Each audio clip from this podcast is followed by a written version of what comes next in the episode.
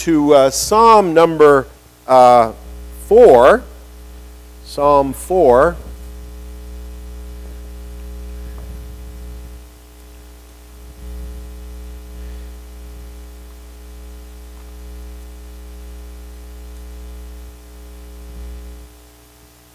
Answer me when I call, O God of my righteousness. You have given me relief when I was in distress. Be gracious to me and hear my prayer. O men, how long shall my honor be turned into shame? How long will you love vain words and seek after lies? But know that the Lord has set apart the godly for himself. The Lord hears when I call to him. Be angry and do not sin. Ponder in your own hearts on your beds and be silent.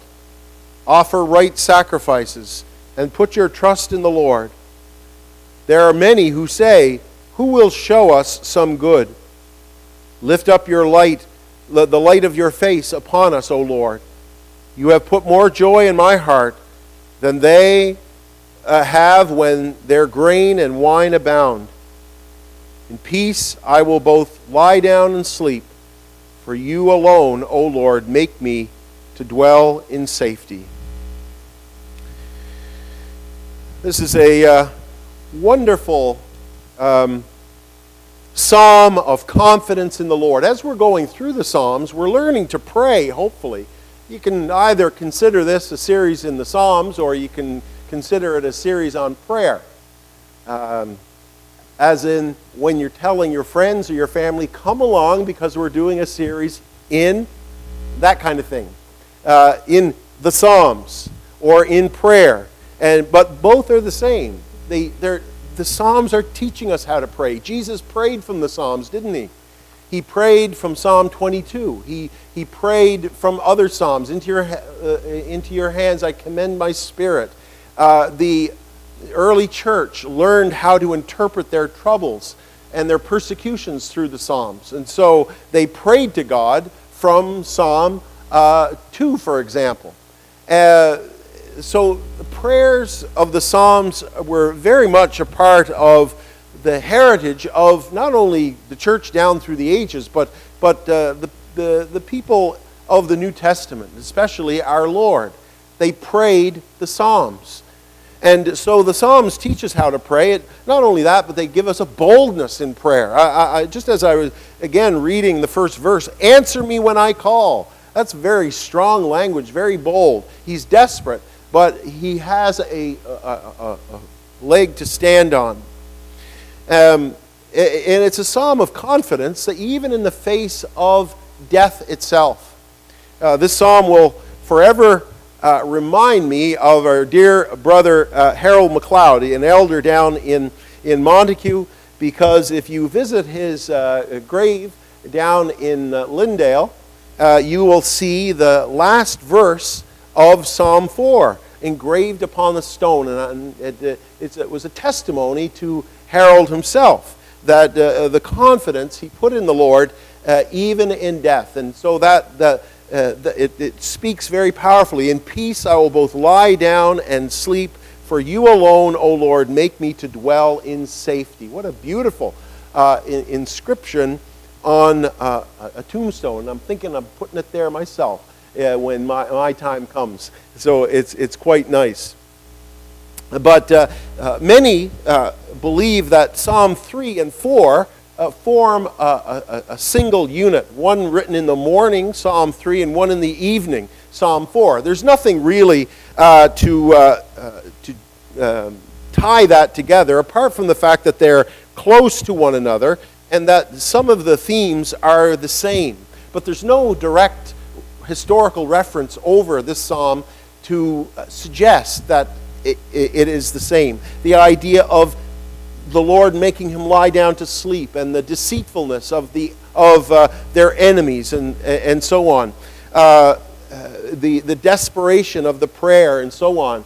Uh, some of those themes link it to Psalm 3 and just the proximity of how the two were put together uh, suggests that that may be the case but uh, not necessarily. Uh, Psalm 3 uh, and Psalm 4 are very similar nonetheless. The psalm uh, goes from uh, a cry of desperation and confidence in God's covenant to a calling not only to the believing community, but to God's own enemies to trust in the Lord. And then it ends with this idea of sleeping in safety. And these images, one that we find here in this psalm and one that we saw last week, um, in verse 5, I will lay down, I lay down and slept, I woke again, for the Lord sustained me. Uh, being able to sleep soundly is a picture of a conscience that is good and that you are trouble free, that you have given over all your troubles to the Lord. You're trusting in Him after meditating on His promises, His goodness, and now the Lord gives you sleep. He's not restless and tossing and turning. As He says in another psalm about, uh, I, I, soak my pillow with tears. Uh, it's suggesting that uh, the, the, the sleep had fled from him. But not in these Psalms. Uh, there is such an expression of trust in God that sleep uh, comes to, um, uh, to the psalmist. And his trouble is, of course, as we see, uh, his, these enemies. Uh, he's in distress in verse 1. Uh, o men, how long will you, shall my honor be turned into shame? And so there, there seems to be these enemies that are against him. We also have a, an enemy of our soul uh, the devil goes about like a roaring lion seeking whom he may devour. But it seems like there is a second group of people that the psalmist is also antagonized by, and that is not so much people who are enemies, but maybe uh, believing people who have grown despondent and uh, cynical about their religion. And that's often happened in the believing community.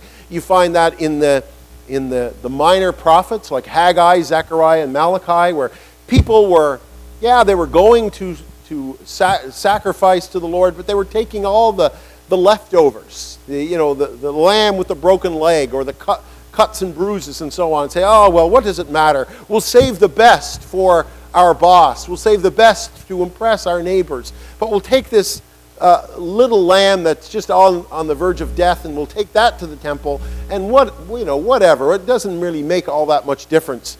Um, and so there was a cynicism. And, and, and it seems like the, the psalmist is writing to these two kinds of groups those were, who were particularly hostile, and those who were maybe more cynical, and lo- the, the, the, the fire had died out from their worship. But as we hope to see that he is addressing both of these groups with a view of winning both of them. Not just those who are, uh, you know, uh, indifferent, but those who are even hostile. That his desire is to win them as well. And so his trouble comes by a group of people who are slandering those who are embracing lies, maybe about David himself. And, and that's where people tie in this psalm with the last, that suggesting maybe these are the people that are uh, with Absalom, those who want to kill David and overthrow him. And we know that David still had a love for his son. Remember what he said to Joab and the others? You know, deal kindly with my son. And even when Absalom died, he cried out, Absalom, Absalom, my son, would to God that I had died for you. And so, even when Absalom was his enemy and wanted his head, uh, David uh, this love and longing to win Absalom back. We saw that last week as, the, as Psalm 3 played itself out in the life of David, as David won the victory, and as he's coming back into Jerusalem, rather than taking vengeance on the people who did the dirty on him, that he said, No, this is a day of good news. This is a, this is a day of reconciliation. No one's going to die today. And as a true leader, as a true king, he doesn't seek vengeance upon his enemies, but he seeks reconciliation. He wants to be reconciled to even those who had turned against him. And so, even uh, uh, Shimei, who cursed David as he was leaving Jerusalem, throwing dirt and rocks at him, David spared even him because David knew, arising out of God's mercy to David, David knew that it was only by the mercy of God that he uh, was able to come back into Jerusalem. And so nobody was going to be put to death. And that is also a great lesson for ourselves, isn't it? That our own attitudes toward people is tempered by God's dealings with us. So, so even David's enemies, we'll see here, um, are the object of his desire to win them over. And how true that must be uh, for ourselves. Who ca- God who causes the rain to fall on the just and the unjust. We who are to pray for our enemies, uh, and, and so on. Jesus taught us those things.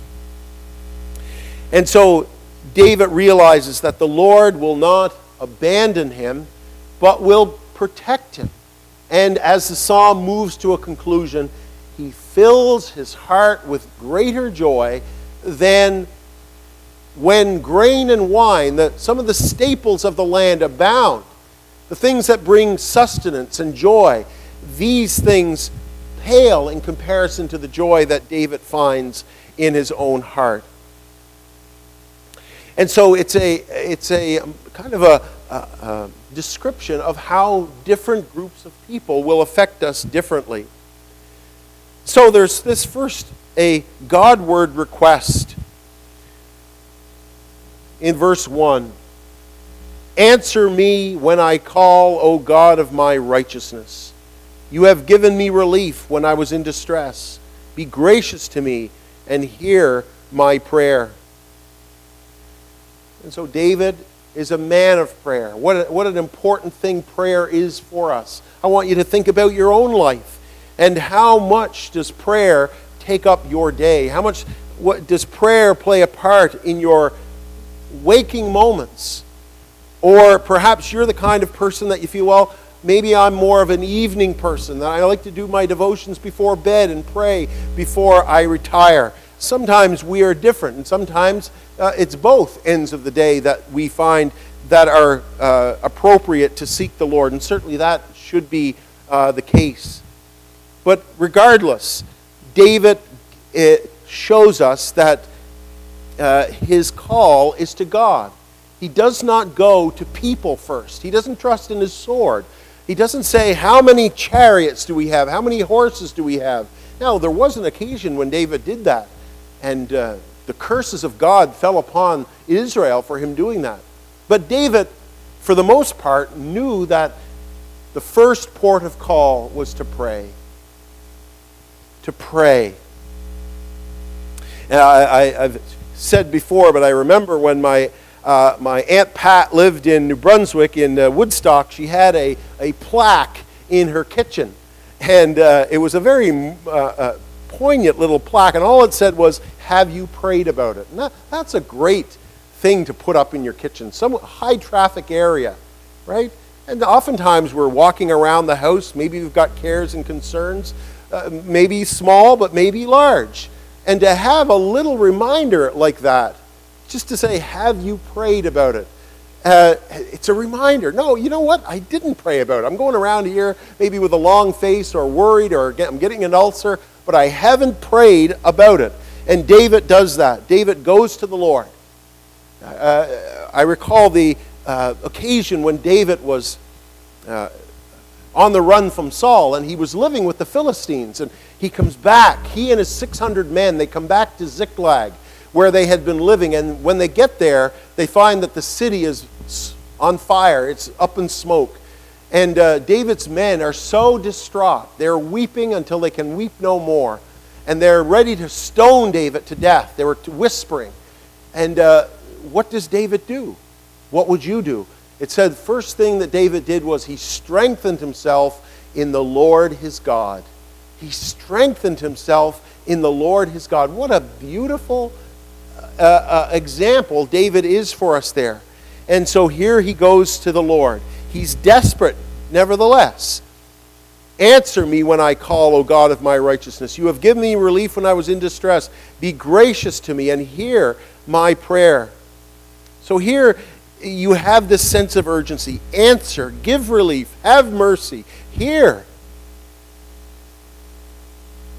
And he is, uh, he is showing a sense of urgency when it comes to God. And, and that, again, can very, be very much a part of our own uh, uh, uh, way in which we approach God.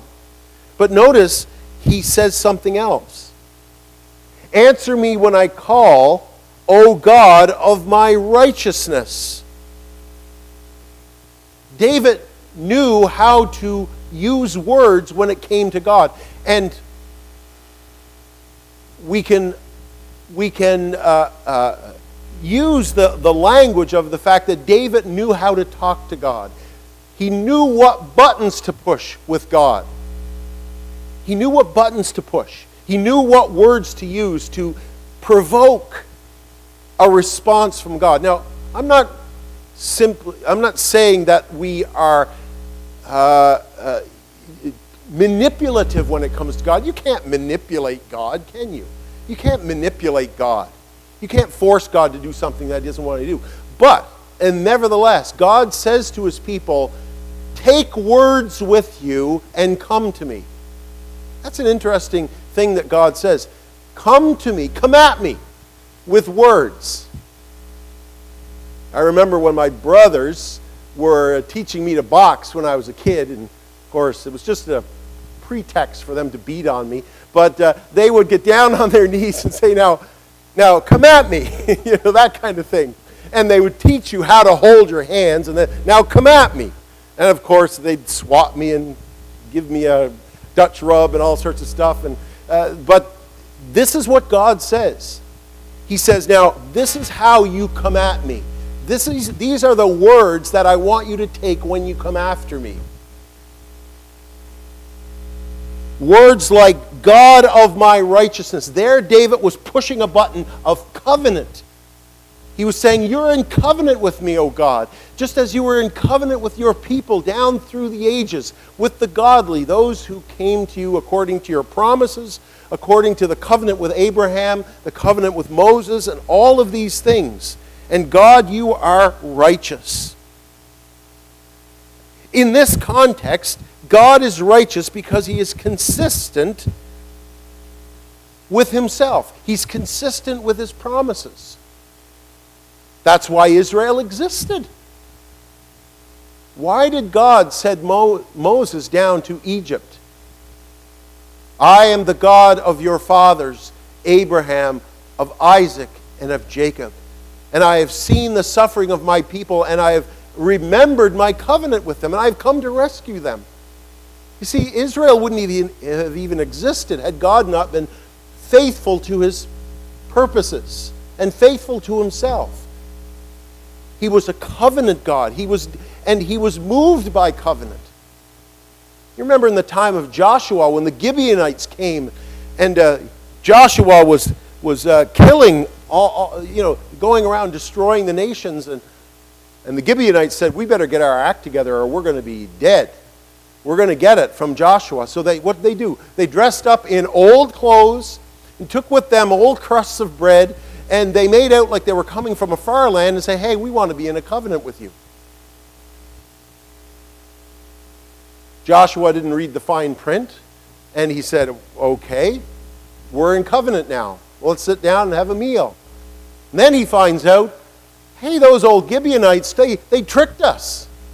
They're not from a far land, they're just down the road. And they knew that they were going to get it if they didn't get into a covenant with you.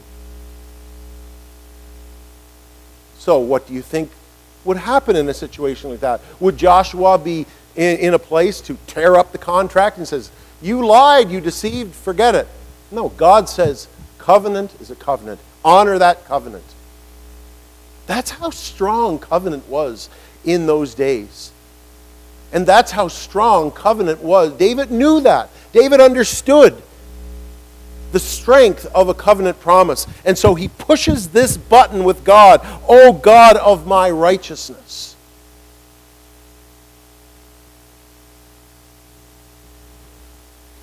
The God who is consistent, the God who is faithful.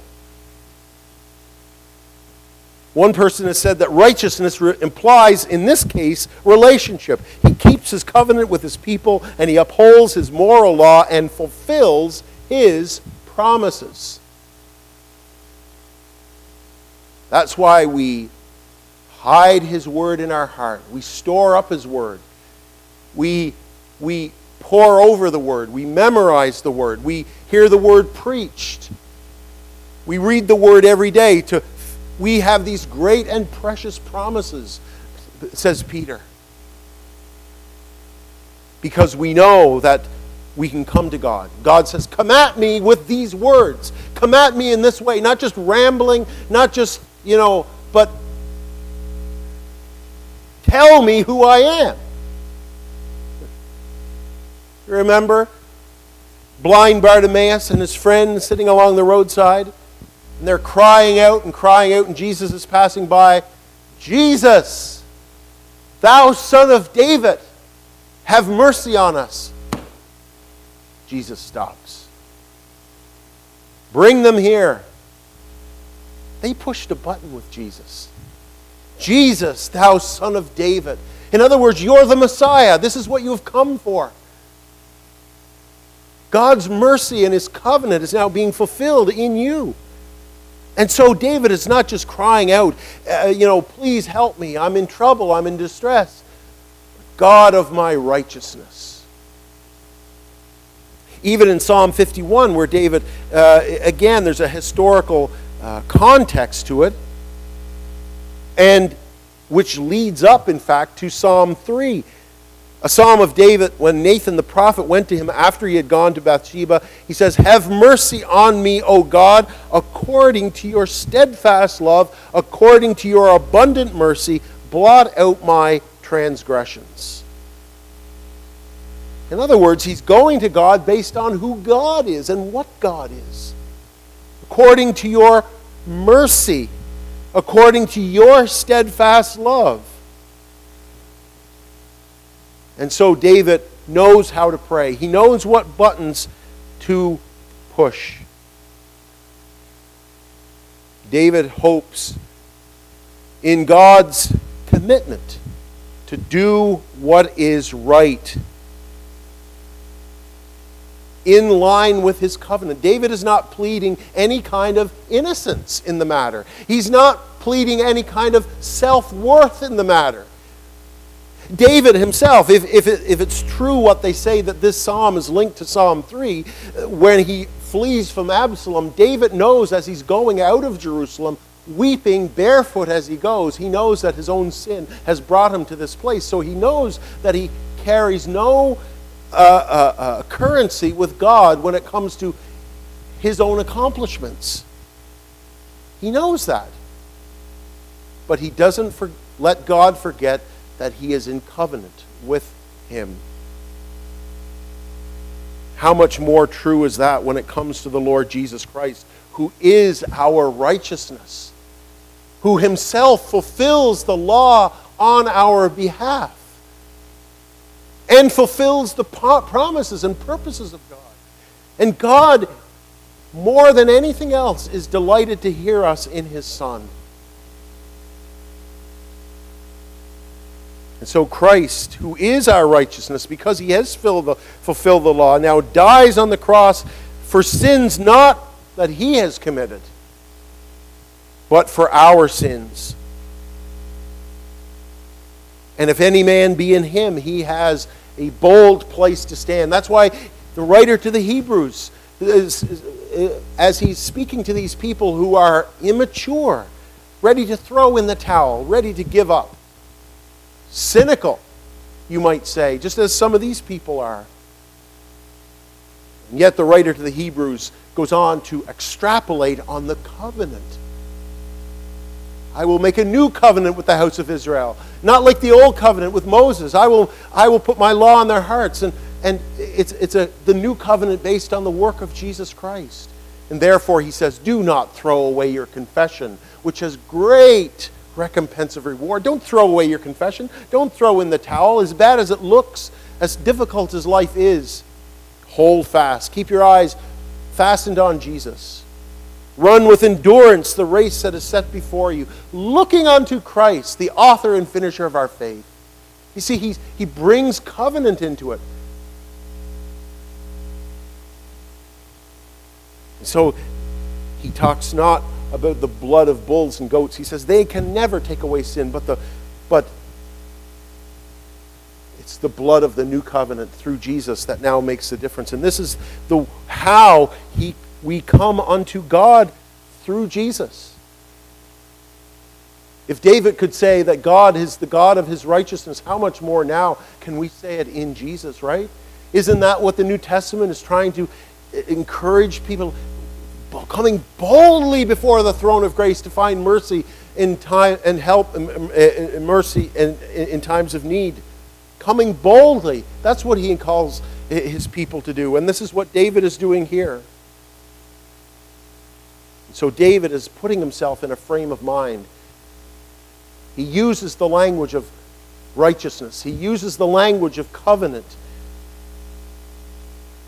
He's not using the language of, well, I am someone, I have accomplished a few things, I'm not as bad as all that. He doesn't use that language. He's putting it right back on God. He's pushing God's buttons in all the right ways.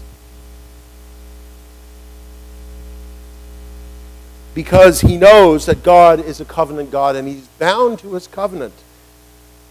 If they were if God said that Joshua and the Israelites were bound to a covenant with the Midian, the, the, the Gibeonites who lied their way into it, how much more we who humbly and in truth and in need come before God, will He not honor that covenant when we come in the name of Christ according to His blood?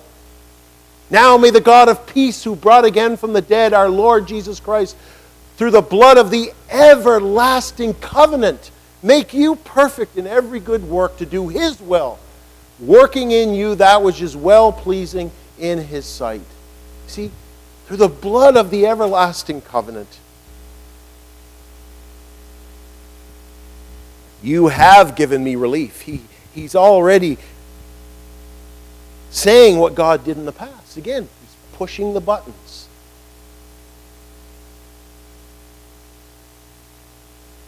Verse, the middle of verse 1 you have, you have given me relief when I was in distress. Be gracious and hear my prayer uh, uh, uh, uh to me and hear my prayer. In other words, Lord, you did it before. Will you not do it again? He's riding the crest. He, you've seen these surfers who are out there paddling their way out, and then the, there's this wave that's coming in, and they're looking at it, and they're, they say, Okay, I'm going to catch this wave. and this is what David is doing again. He's catching another wave, and it's called God's former faithfulness in the past. He says, Lord, you did it so amazingly when I was on the run from Saul. Lord, I remember the time with Goliath. I remember when I went up against the Philistines. I remember, Lord, when you delivered me at Ziklag. Lord, I was in a tight place. That's what the word distress means there. It means a narrow, tight place. You couldn't move. But God made a way. Oh, that was never more in evidence than the Red Sea, right? The Egyptians on one side and the Red Sea on another. Uh, on the other side, you, couldn't, you can't get it more of a tight spot than that, can you? God made a way through the sea. He split the sea apart and they were able to walk through on dry land. Of course, that is a wonderful and beautiful picture of the law coming at, at us from one side, the condemnation of the law, and death itself, and God makes a way. Here's the condemnation of, of the law, here's the holiness of God. And the two are coming together to destroy, but God makes a way through the flesh of his Son. Give me relief, for I've been you have helped me before when I was in distress.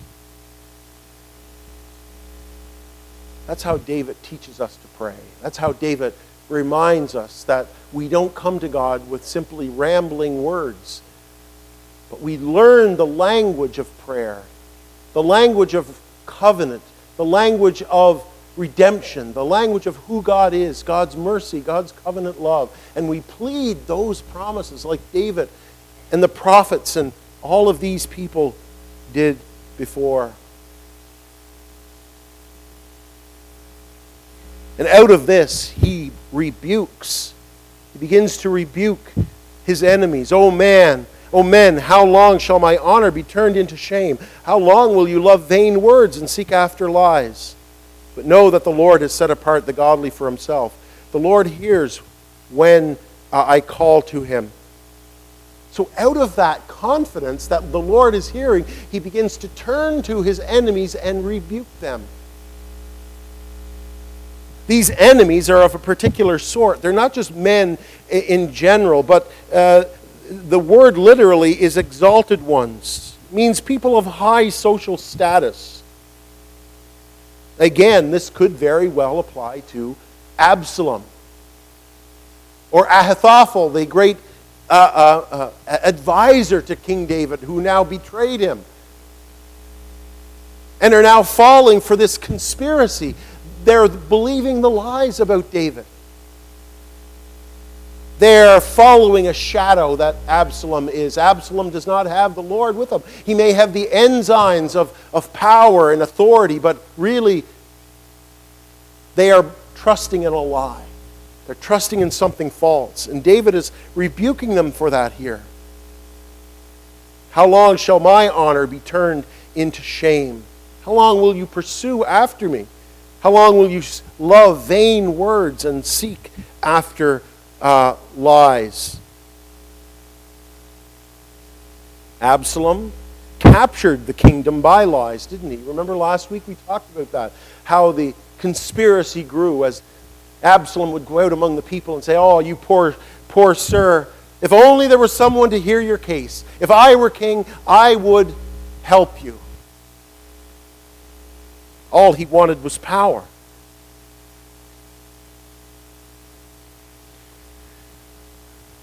One person has said that these words explain how they have trodden the king's glory into the ground by betraying it for an unspecified, worthless cause. They were willing to ramrod David, they were ready to steamroll him for lies itself. But David rebukes them in the midst of his stress and his trial, David says, Know that the Lord has set apart the godly for himself. The Lord hears when I call. Since God was determined to defend David by his power, it was therefore uh, in vain. It was, it was useless for these men to try to destroy him. What a confident proclamation that David makes here. The Lord has set apart the godly for himself, and he hears me when I pray. David turns and asks God to defend his own name because he has set apart the godly for himself. Again, he is pushing buttons here. God, I, I am God's special possession. God has set me apart for himself to make known his name through my life, by rescuing me from the pit, by rescuing me from my enemy. Think of that. When you call out to God, you say to God, God, you have set me apart. You've, you have redeemed me by the blood of Jesus for your purposes. Isn't that, what, isn't that what Paul says? That through the church he is making known the manifold wisdom of God to the world? Through you and I in our homes, in our daily lives? He has set us apart for a purpose. And we're able to say to the powers of darkness, Know that the Lord has set apart the godly for himself. God is not going to discard me like some piece of garbage or something that he pulls in and out from time to time. But no, He has set us apart, sanctified by the blood of Christ, and therefore we have a purpose. We have a calling. And God is interested in everything that happens to us in our daily lives.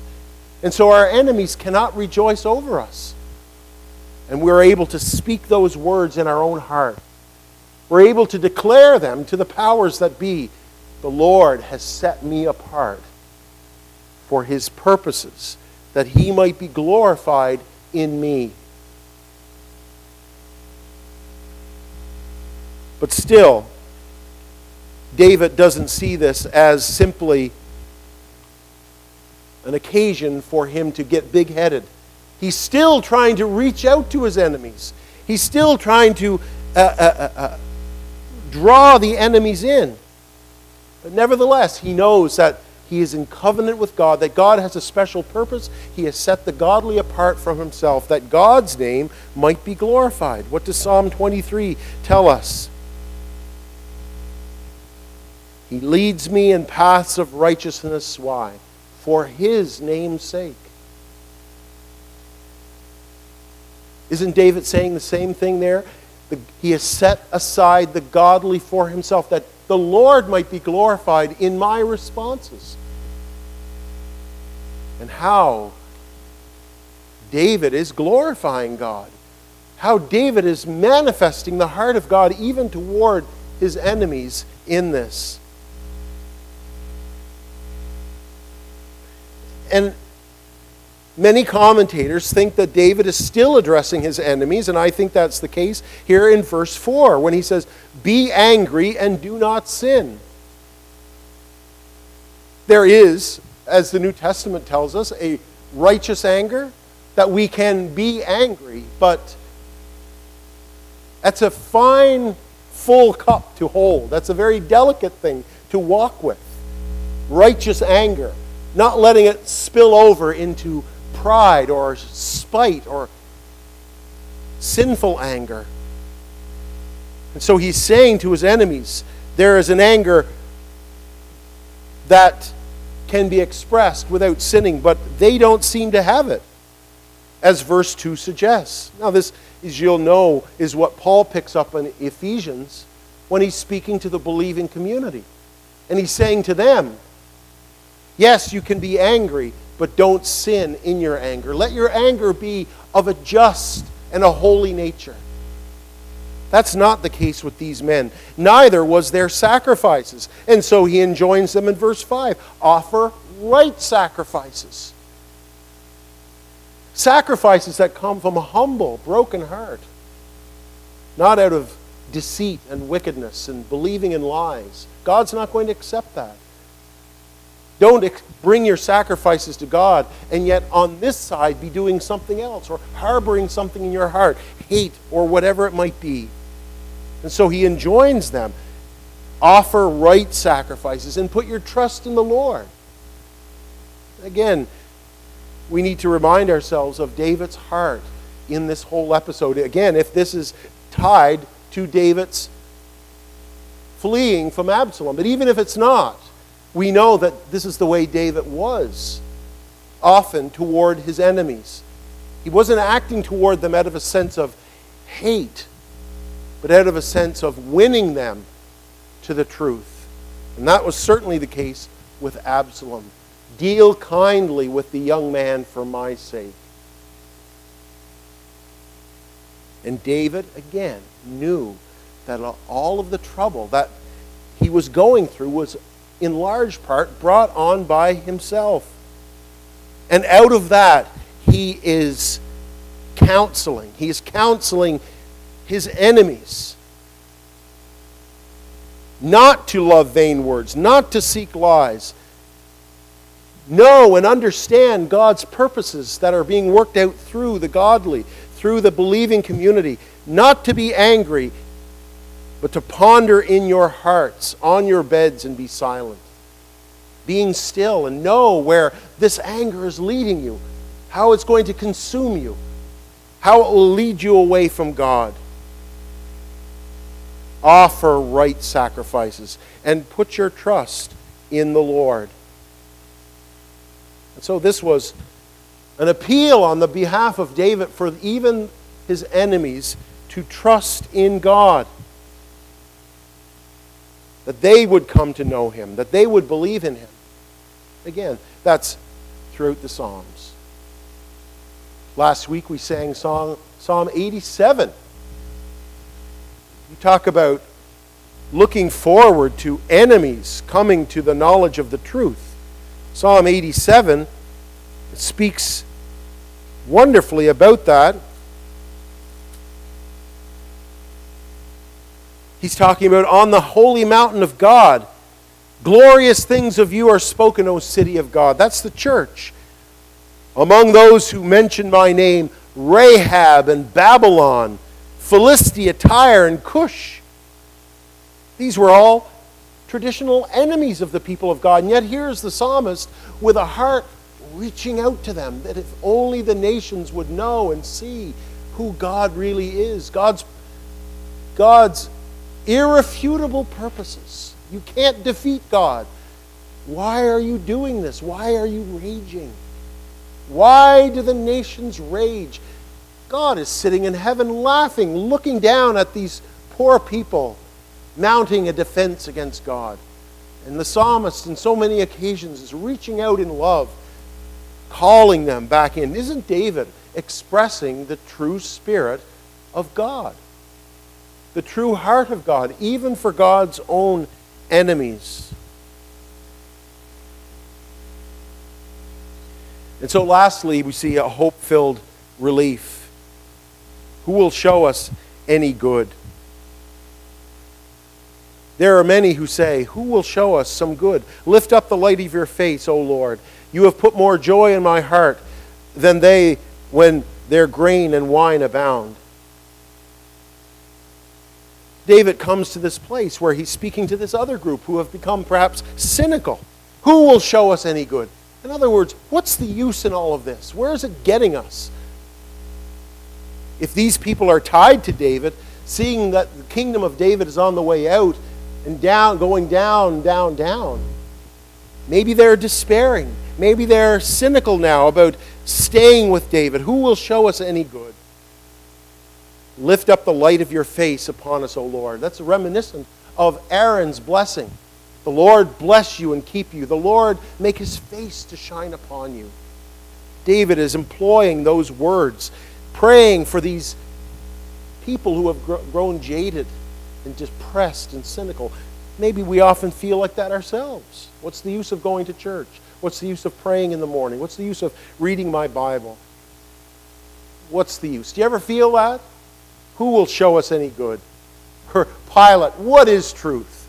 What good is it all? And people of God entered into that at different times. Again, going back to what we said at the beginning, where the people were offering sacrifices of just who cares? Take the worst in the, in the pen and bring that to the temple, and we'll give that to God. What difference? David is praying for a revival in his people's heart. Lord, make your face to shine upon them. You have put more joy in my heart than when their grain and wine abound. David was a man who understood that a man's life does not consist in what he possesses. That's something we need to hear again and again and again because we're always surrounded with materialism, aren't we? Material things. And we define our successes and our failures by how much we have and how much we don't have. What kind of food we have. How we've prospered in this, that, and the other. Here I am, 20 years on. What do I have? What do I, what can I, how can I account for my life? How much money do I have in my bank? How, how much do I have saved up in my RRSPs? Now I will measure my success in those things. David says, No, you have put more joy in my heart than when grain and wine abound. Now, these were staples in the land, these were things that people measured the blessings of God by. Like the rich man who said, what will I do? My grain has expanded to such a, I will tear down my barns and I will build bigger barns. You see, all he understood was success was measured in terms of how much he had. David says, No, no, you have put more joy in my heart I, I could have all of these things and it wouldn't come close to the joy that I feel because, Lord, it is you. That's what we're looking at this morning. We're more than food on our tables. We're more than the money in our bank accounts. We're made in the image of God. We're made for Him. He has redeemed us. Therefore, they are before the throne, worshiping God day and night, ever singing His praises. You see? That's what David understands. One thing I have asked of the Lord, and this will I seek, that I may dwell in the house of the Lord forever that I may seek him in his temple, that I may gaze upon the beauty of the Lord. You see? One thing I have asked, and this will I seek not money, not fame, not fortune, but God Himself, who puts more joy in my heart than when grain and wine abound. Solomon went down that road. Wine, women, and song. He says, I tried it all. Building projects, whatever it was, I tried it all. Vanity. Vanity of vanities, saith the preacher, all is vanity. But no, David comes to the sum of it here. Lift up the light of your face upon us, O Lord. You have put more joy in my heart than they uh, when their grain and wine abound. That's where the Christian can stand. That's where the Christian goes up against the darkness. That's where the Christian can can overcome those things that keep us up at night and say, Away with you. Ah, it is the Lord. Lord, lift up your face upon me. Help me to remember your promises. Help me to preach the gospel to myself again tonight and this morning. And through that, in peace, I will both lie down and sleep. For you alone, O Lord, make me to dwell in safety. These are amazing things. And we do well to pray them, to meditate on them, and make them part of the fabric of our own prayers and our own cries to God. And to remember that God has given words, buttons that we can go to, words that we can say to God that provoke this sense of God, this is who you are, this is what you have done. I am in covenant with you. Lord, you have set apart the godly for yourself. And I, in spite of all my sin and failure, Lord, I am set apart by the blood of Jesus. You've put your spirit in me. I know it. And therefore, Lord, I, will, I know that you will never, ever leave me nor forsake me. And now I'm going to put my head down on my pillow and go to sleep. Let's pray.